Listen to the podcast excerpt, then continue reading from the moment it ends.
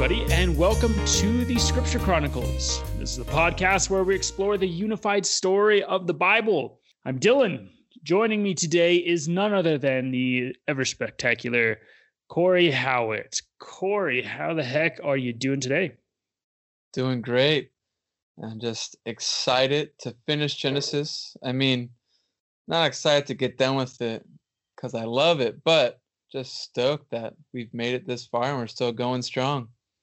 This has been a fairly long time in the making. We have spent a decent amount of time in Genesis, at least a couple months at this point.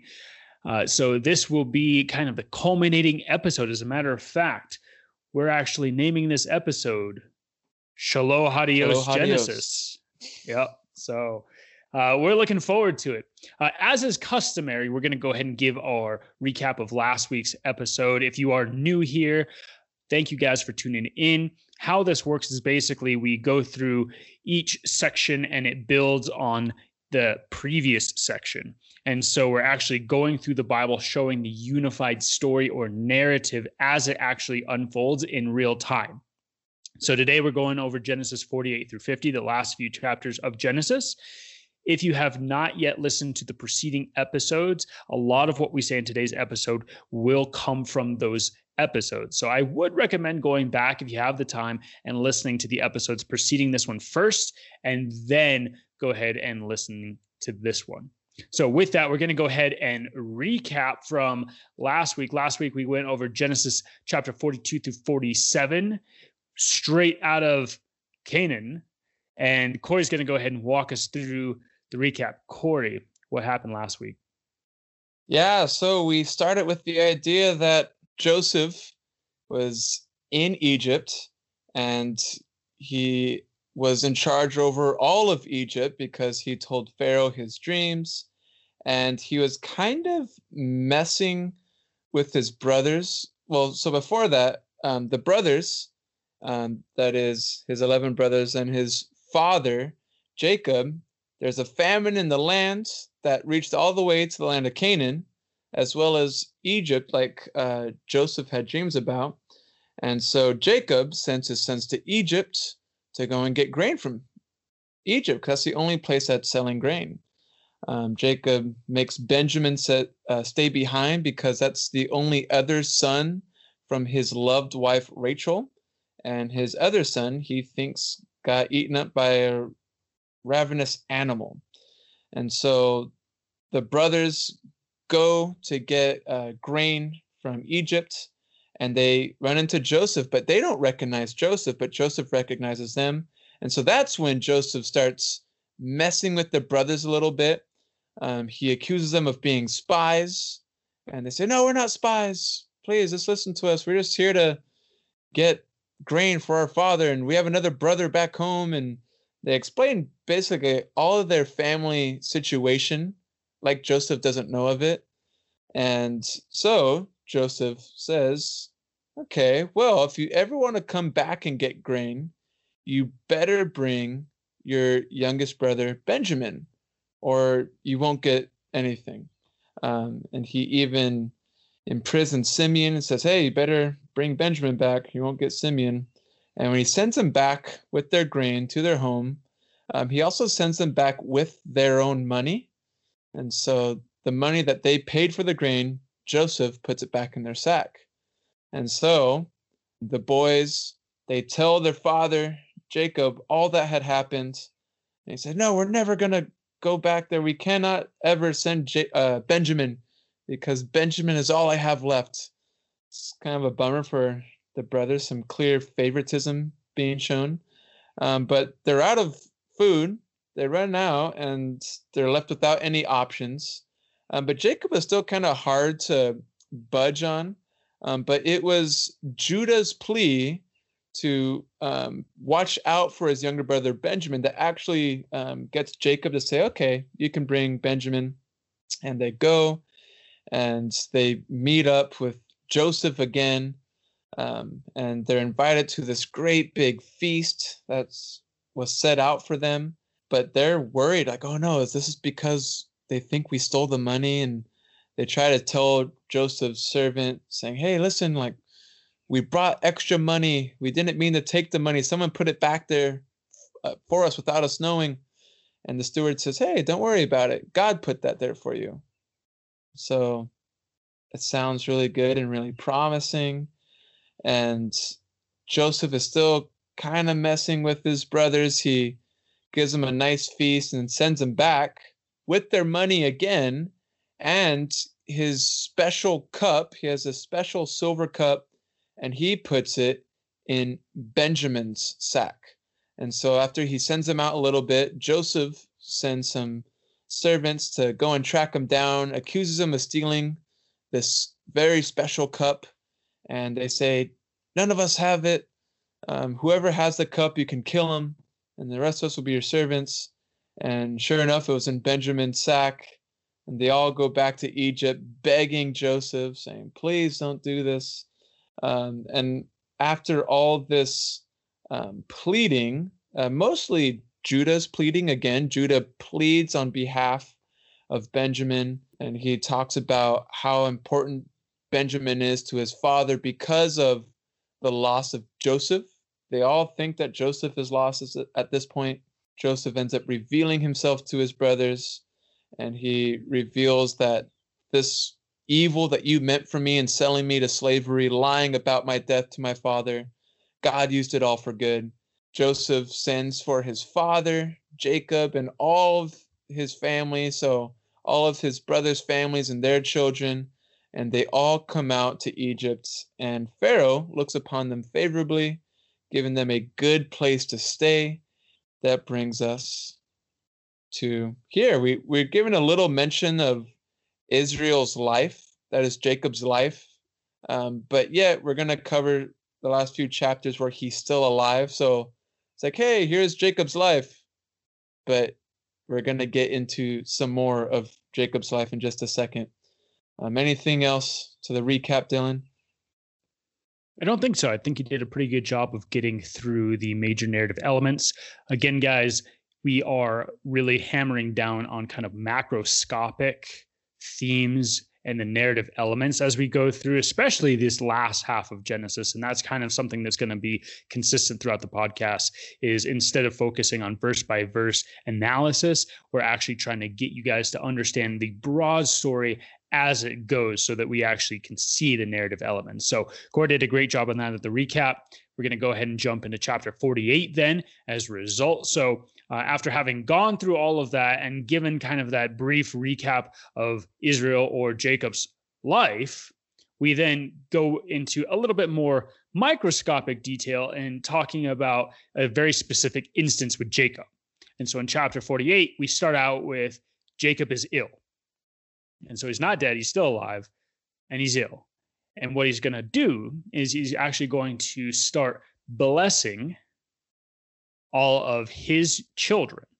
And if you have been uh, following through on all the previous episodes, you know that blessing is one of the major themes of all of Genesis. As a matter of fact, starting in Genesis 3:15, we were introduced to the idea of there's going to be somebody that's going to come from the seed of the woman. At that time, it was Eve, that is ultimately going to bring back the Edenic state. That is, he's going to bring back that ideal state for humanity that they were in when they were in Eden and first created pre sin. And so we've been asking the question who is this person going to be? And so, kind of coupled with that theme, is this theme of blessing. And so, starting with Abraham, when God really cuts this, this first major covenant, God blesses Abraham through this covenant, saying that he's going to be a great nation. And so every generation and thereafter, this idea of blessing has been passed down. So Jacob then is the one who the blessing is currently resting on, the capital T blessing, as we've been calling it. And so then what Jacob is going to do is he's going to start blessing his children. But before he blesses his children, he blesses Joseph's children. That is Ephraim, and Manasseh. But as has been often the case up until this point, instead of giving the oldest son the blessing, we actually see something very interesting. We see Jacob actually cross his arms and instead of giving the oldest blessing to the oldest son, he actually gives it to the younger son, which is a theme that we've consistently seen, where the younger actually ends up dominating or receiving the blessing over the older one who should technically be receiving the blessing as was custom. And so once again we see that here and Jacob actually goes so far as to claim Joseph's sons as his own, basically adopting them as his sons, and so that they can actually receive the blessing straight from Jacob, as all his other sons do. Again, just kind of a weird thing to think about all these blessings and firstborn blessings. But if you've been reading through Genesis, listen to the podcast, this is just normal language from Genesis. And um, we heard even from Jacob when he was about to be born, God told Rachel, his mother, that there's two nations battling within you, and the older will serve the younger. Right. And even Joseph had dreams that his brothers would be serving him. And so we've seen, I mean, even the first sons of the Bible, um, Cain, Abel, Seth.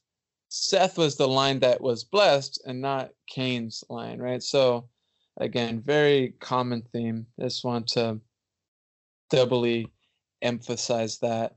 Um, if you have any questions about like these blessings, where do we where can we learn about firstborn blessings? Just look no further than the Bible. Look no further than the storyline of Genesis.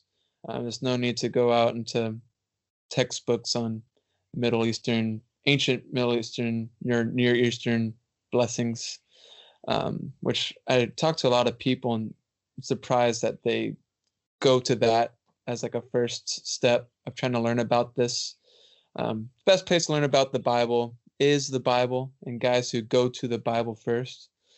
Um, so yeah, that's a little soapbox moment for that. Joseph tried to uncross his hands, but Jacob knew, even though his eyes were dim, he was not going to be tricked like his father Isaac was. When Isaac's eyes were dimmed, Jacob was able to trick him or in this case, Joseph isn't really trying to trick him. He's trying to, hey, like, help, let me help you out. You must be getting this wrong. And Jacob says, no, I know what I'm doing. And so, all that to say, yeah, there's Israel's blessing to Joseph's sons, which he's just now taking on as his own sons.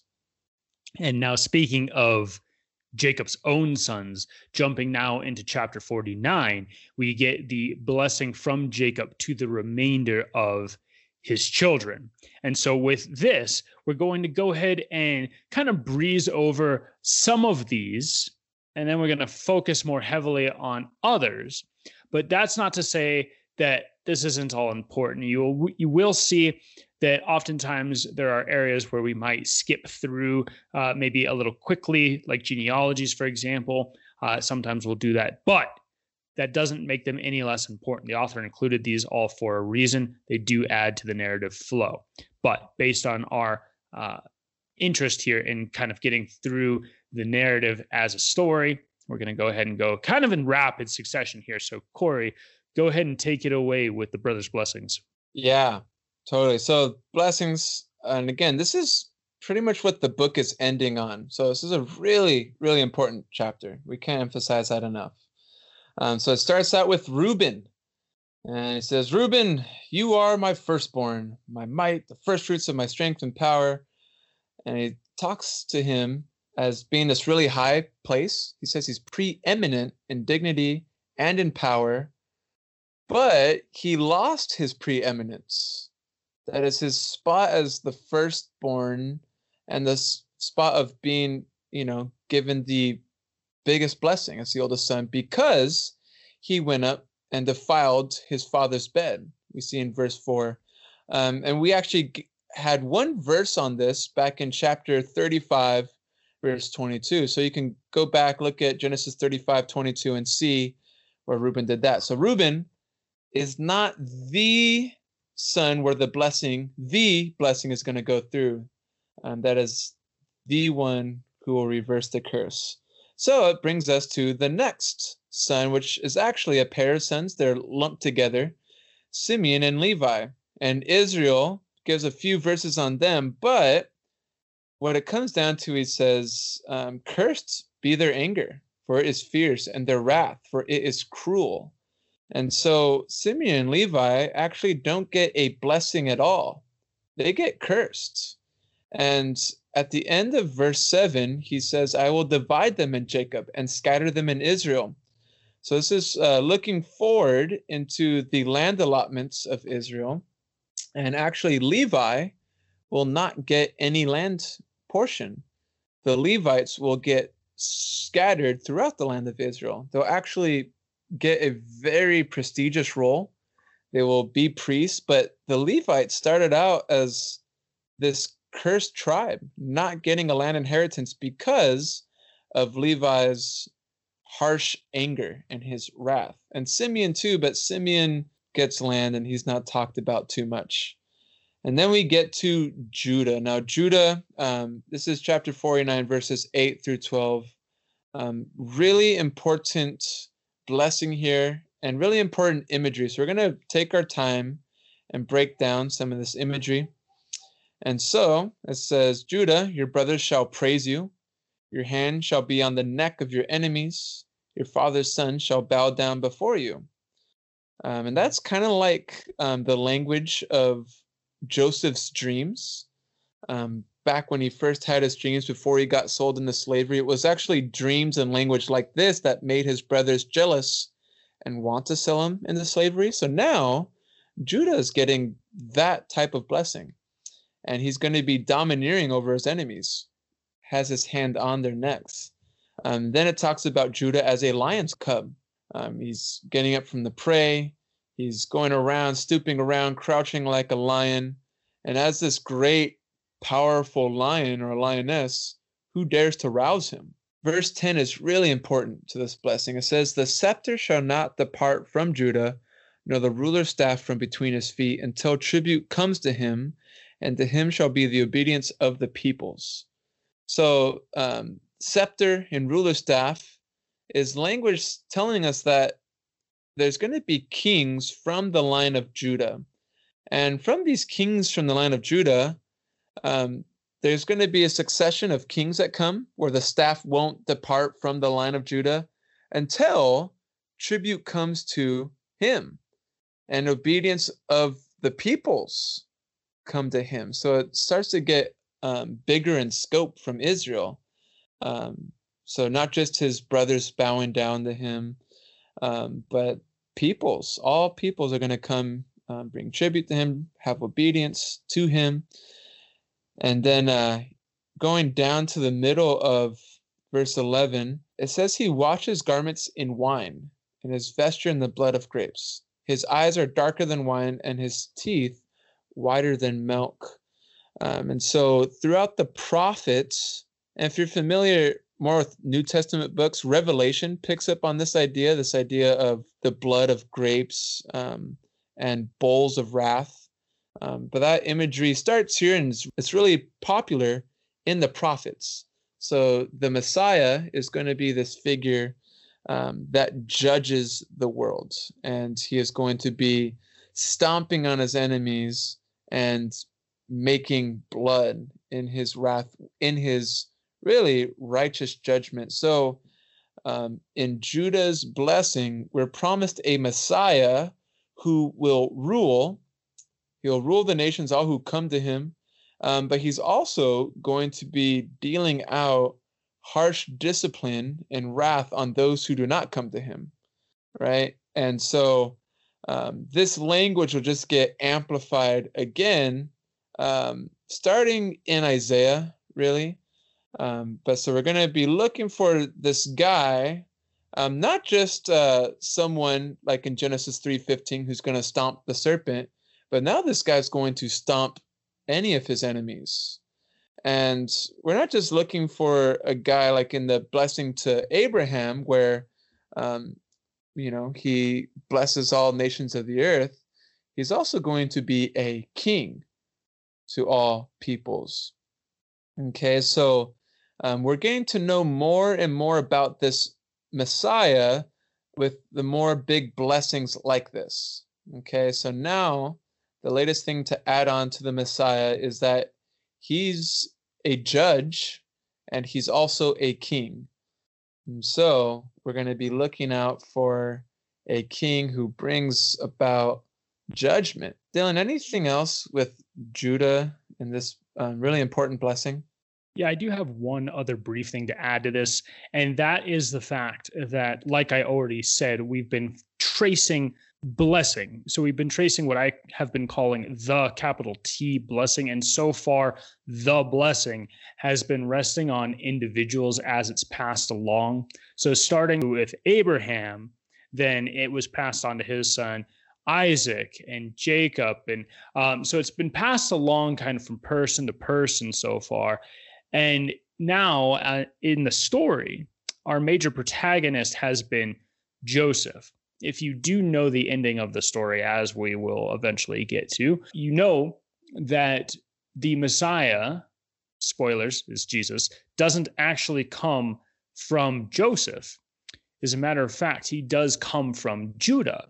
And so, in some sense, then the blessing, the capital T blessing, is actually passed on to Judah, even though he's not our main protagonist here, it's passed on to Judah as far as the next individual in the line of succession. But we're going to come to Joseph's blessing here in just a minute, and we're going to explain why we've actually been focusing on Joseph so much, not just strictly on Judah, even though he's the inheritor of the blessing. So, as soon as we get to Joseph's blessing and then the end of Genesis, we'll kind of explain that a little bit more. Then we get to Zebulun, and these blessings get a lot shorter and less interesting. Zebulun, you're going to dwell by the sea. You're going to border Sidon. All right.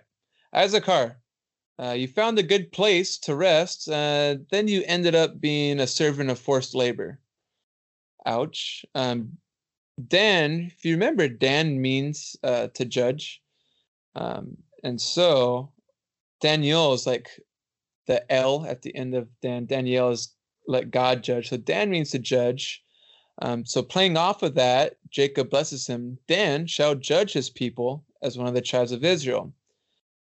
But then it says, Dan shall be a serpent in the way. Yeah, last time we seen a serpent was in the garden, and that was the thing that uh, tempted Adam and Eve in the sin.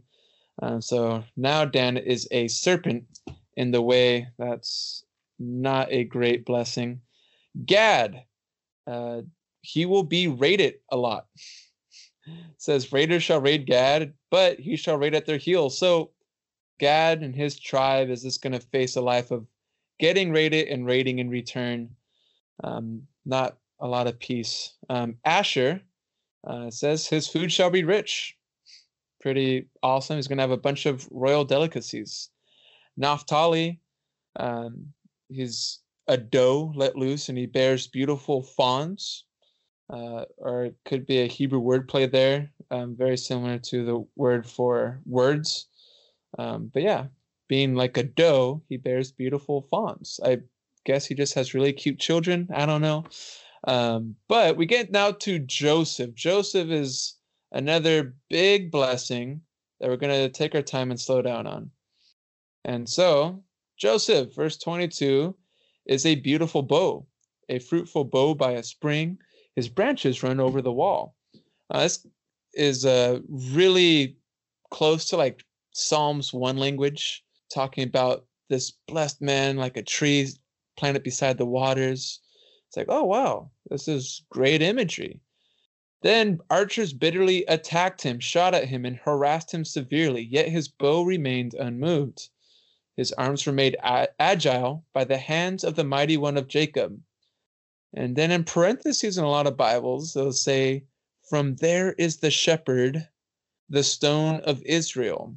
And pause there, because if you're familiar with the rest of the story, places like uh, Jeremiah, um, I think chapters 23 and 33 call him a shepherd um, or maybe I'm thinking branch, um, but Ezekiel 34 and 37 talk about um, the Messiah being a shepherd for his people.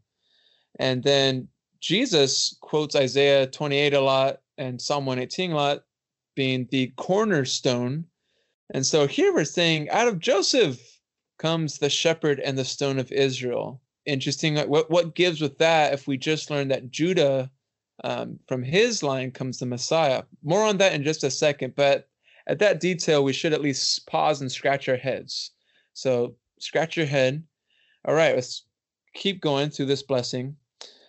Verse 25 By the God of your father who will help you, by the Almighty who will bless you with blessings of heaven above blessings of the deep that crouches beneath, blessings of the breasts of the womb, and the blessings of your father are mighty beyond the blessings of my parents.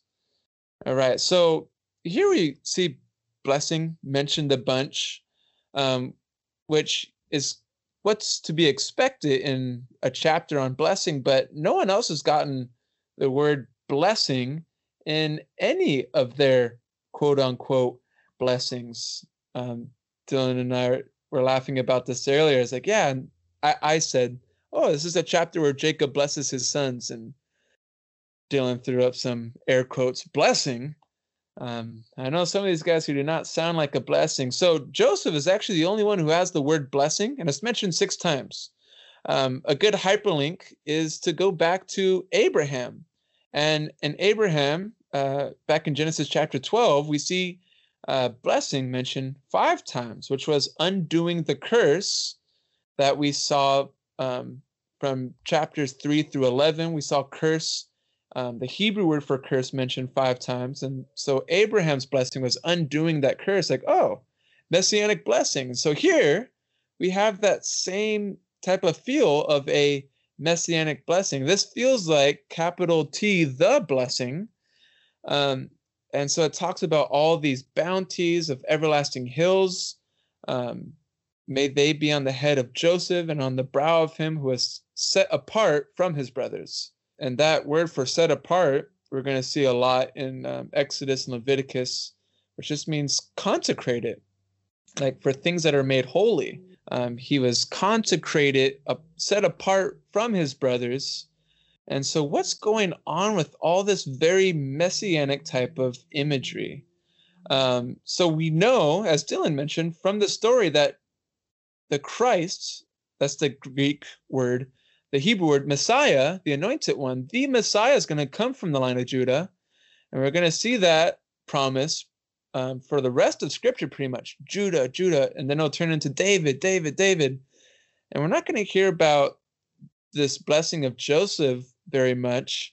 Um, but one uh, helpful uh, influence is this book called Messiah Ben Joseph. Um, ben, B E N, like the name, because in Hebrew, Ben just means son of. So this book is called Messiah, son of Joseph, meaning Joseph in uh, Genesis here.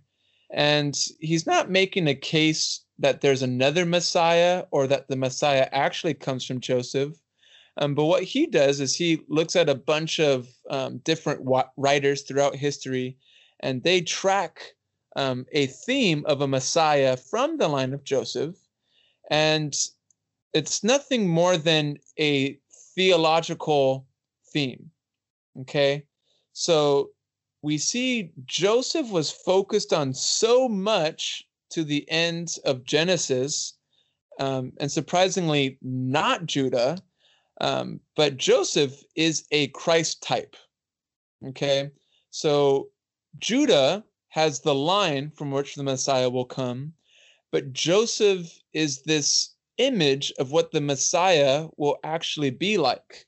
And pretty cool with these two blessings. You compare the blessing of Joseph side by side with the blessing of Judah, and you could see a case for a first and second coming of Christ. But again, not that Jesus of Nazareth came from the line of Joseph. No, but he suffered innocently like Joseph, son of Israel. Right? And so he took his suffering and he went in stride and walked a righteous life, not perfect, but he walked a good life in the same way that the Messiah is promised to walk. So Messiah Ben Joseph is a is a good resource that helped me. Um, that book is by David Mitchell.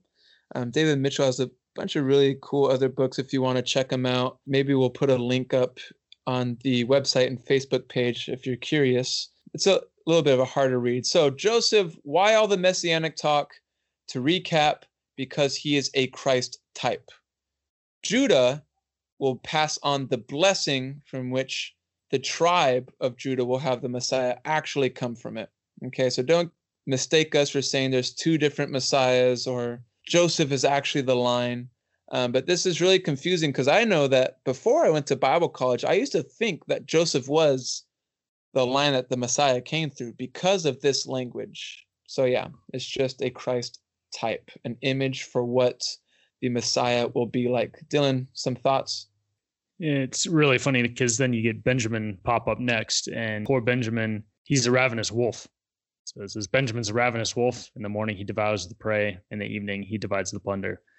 So great things for Benjamin. With regard to Joseph, I'm going to go ahead and put a pin in the chat about Joseph's blessing and then revisit here in just a second after we talk about chapter 50. So we go through the blessing, quote unquote, blessing for all of the sons of Jacob. And remember now, he's included Ephraim and Manasseh now in his list of sons. That's why further on, when we get the 12 tribes of Israel, Ephraim and Manasseh are actually included in those tribes, and that's going to become important later on. Now, jumping into chapter 50, Jacob, at the very end of 49, had requested that when he dies, that he would be buried with his fathers. That is, he would be buried in the land of Canaan, the promised land, that he would not be buried in Egypt. And so Jacob dies, and we can all be sad. Let's be sad for a moment. All right. And then what happens is all of Jacob's sons, who are now in Egypt, go to Pharaoh and actually request that they be able to go back to the land of Canaan in order to bury their father. And not only does Pharaoh agree, but he throws them a big party and says, Take all of these guys, like, like all of Egypt, mourn for Jacob. And have Jacob be mourned by all of Egypt. And then take a big funeral procession and go up to Canaan, bury your father, and then come back. And so they do. They go up to Canaan, they bury Jacob in along with uh, his father and his father's father, that is Isaac and Abraham, in the same cave that Abraham bought. And then they end up coming back to Egypt. So as soon as they come back to Egypt, Joseph's brothers get scared because remember, Joseph's brothers had actually sold Joseph into slavery, which is why he was in this predicament. That's why he actually became this head honcho of Egypt, is because first he was sold into slavery. And so now Joseph's brothers, after not having the protection of their father, fear Joseph. And perhaps rightly so. But Joseph responds and says, Do not fear, for am I in the place of God? As for you, you meant evil against me, and this is what's really important. God meant it for good. So you have this distinction. You meant it for evil, but God meant it for good. So God actually is utilizing their evil for good. It's a really interesting thing, and a lot of theology can be unpacked from that idea. So God meant it for good, to bring it about that many people should be kept alive as they are today. So do not fear, I'll provide for you and for your little ones. So we get that really cool statement. And then going into the end of chapter 50, Joseph dies. And then he commissions, or right before he dies, he commissions his brothers to bury him in the promised land. But then he dies. And that's kind of what we're left with as the book closes, as we we're left with the death of Joseph. So, like Corey and I had just gotten done saying with the blessings, Judah, who is not really mentioned nearly enough for the person who's actually going to carry on the blessing, he is the guy through which the blessing is now going to be carried on. Joseph, as we've already said, the Messiah doesn't come from the line of Joseph.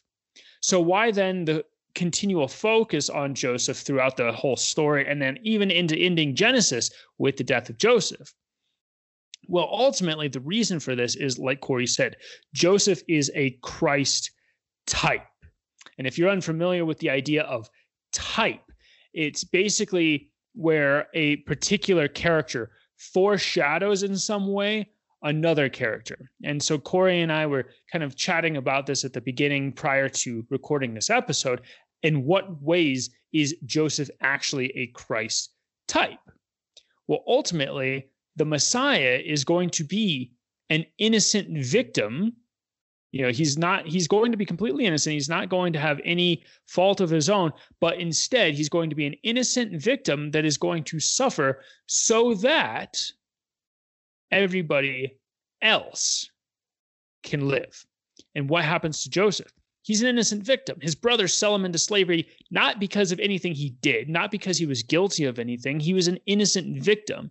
But through his suffering, he was able to bring about the salvation of all of his brothers and all of his family. And so, in that way, Joseph's life foreshadows the Messiah's life because the Messiah is going to embody some of these same characteristics as this Joseph character. So, that is basically what the idea of type means. You might hear us refer to that in future episodes when we're talking about other characters that are types of other characters. So basically, this type of character will become basically reusable. The authors will constantly focus on different characters that are similar so as to bring out certain features of them in order to highlight features in not only those characters, but the ultimate character that they foreshadow. And in this case, it's Joseph and the Messiah. So we end with the death of Joseph, and we end by foreshadowing the coming of the Messiah and passing on the blessing to Judah. Oddly enough, we're going to come to find that after Genesis, the idea of the capital T blessing kind of takes a back seat. And actually, it's going to take a back seat for quite a while. We're not going to revisit the the capital T blessing as it relates to an individual until Samuel. And so we're left with Judah inheriting the blessing, Joseph as a type of Christ passing away. I wanted to say one thing to the idea of a Christ type for whatever circles you're around. Um, that might be a really familiar term for you, and you say, "Oh yeah, that's cool with us." Um, but we want to be clear that we, Dylan and I, don't get to decide who's a Christ type and who's not we're going off of authors of scripture. So, for example, the reason why we even say Christ type is because um, of authors like Paul and Peter. Um, so, actually, in Romans chapter 5, verse 14, Paul is calling Adam a type of Christ. Um, he says, Nevertheless, death reigned from Adam until Moses, even over those who had not sinned in the likeness of the offense of Adam, who is a type of him who was to come. Right? And he does this also in First Corinthians chapter 10, talking about what happened in the wilderness with Moses. And he says, These things happen as a type, and they're written for our instruction. And Peter does this in First Peter chapter 30 um, verse 21. And again, this is going back to the Torah, but it's looking at Noah and it's talking about baptism. And so it says this ark and flood, this was a type or a pattern to this baptism that now saves you. Um, so the authors are very clear. Um, if it's not super clear to you how these things are a type or right now in Joseph how this is a type of Christ. Um, I just encourage you to continue to read, right? And these things will become more evident. Um, but yeah, it just feels safe that when we talk about types of Christ, we're going off of um, the Bible's idea of a type. Um, but one other thought, I just wanted to go back to the blessed line of Judah. And I mentioned that Reuben lost the blessing for defiling his father's bed. Simeon and Levi, the second and third born sons, they lost the blessing by a brutal attack on Shechem and all of his people. Um, but Judah did something terrible and wicked as well. So we see as part of um, these blessings is that there's punishment for sin, but yet God still shows a tremendous amount of grace and compassion. I mean, the fact that God brings his Messiah through Judah, the one who slept with his daughter in law because he thought that she was a prostitute and got her pregnant, almost killed her because she committed adultery before he was caught red handed and realized his guilt and that Tamar was innocent. So God passed up some guys because of their sins, but he chose a guy who was very sinful, maybe just as sinful as his older brothers. Um, and so, something, a, a pattern that we're going to see is that um, God uses really gnarly people to bring about his plan. Um, and if he didn't use um, imperfect people, he would have no one to use. So um, God punishes sin, but yet will use sinful people. Um, why God chooses some and not others is a mystery we need to trust God with. But I, I thought that was um, important to mention before we just gloss over it. Um, why Judah? I don't know, but God knew in his um, infinite wisdom. Why not the brothers? Because of their sin and because God knew in his infinite wisdom that he was just going to choose Judah. So God chooses Judah. Joseph is a type of Christ. Um, Joseph dies before his brothers, which is odd he dies before his brothers and makes the same request that his father did hey take me back to the promised land and the story ends the last line of genesis it says so joseph died being 110 years old they embalmed him and was put in a coffin in egypt okay so part of the reason why joseph was mentioned so much one he's a type of christ two for the sake of the story.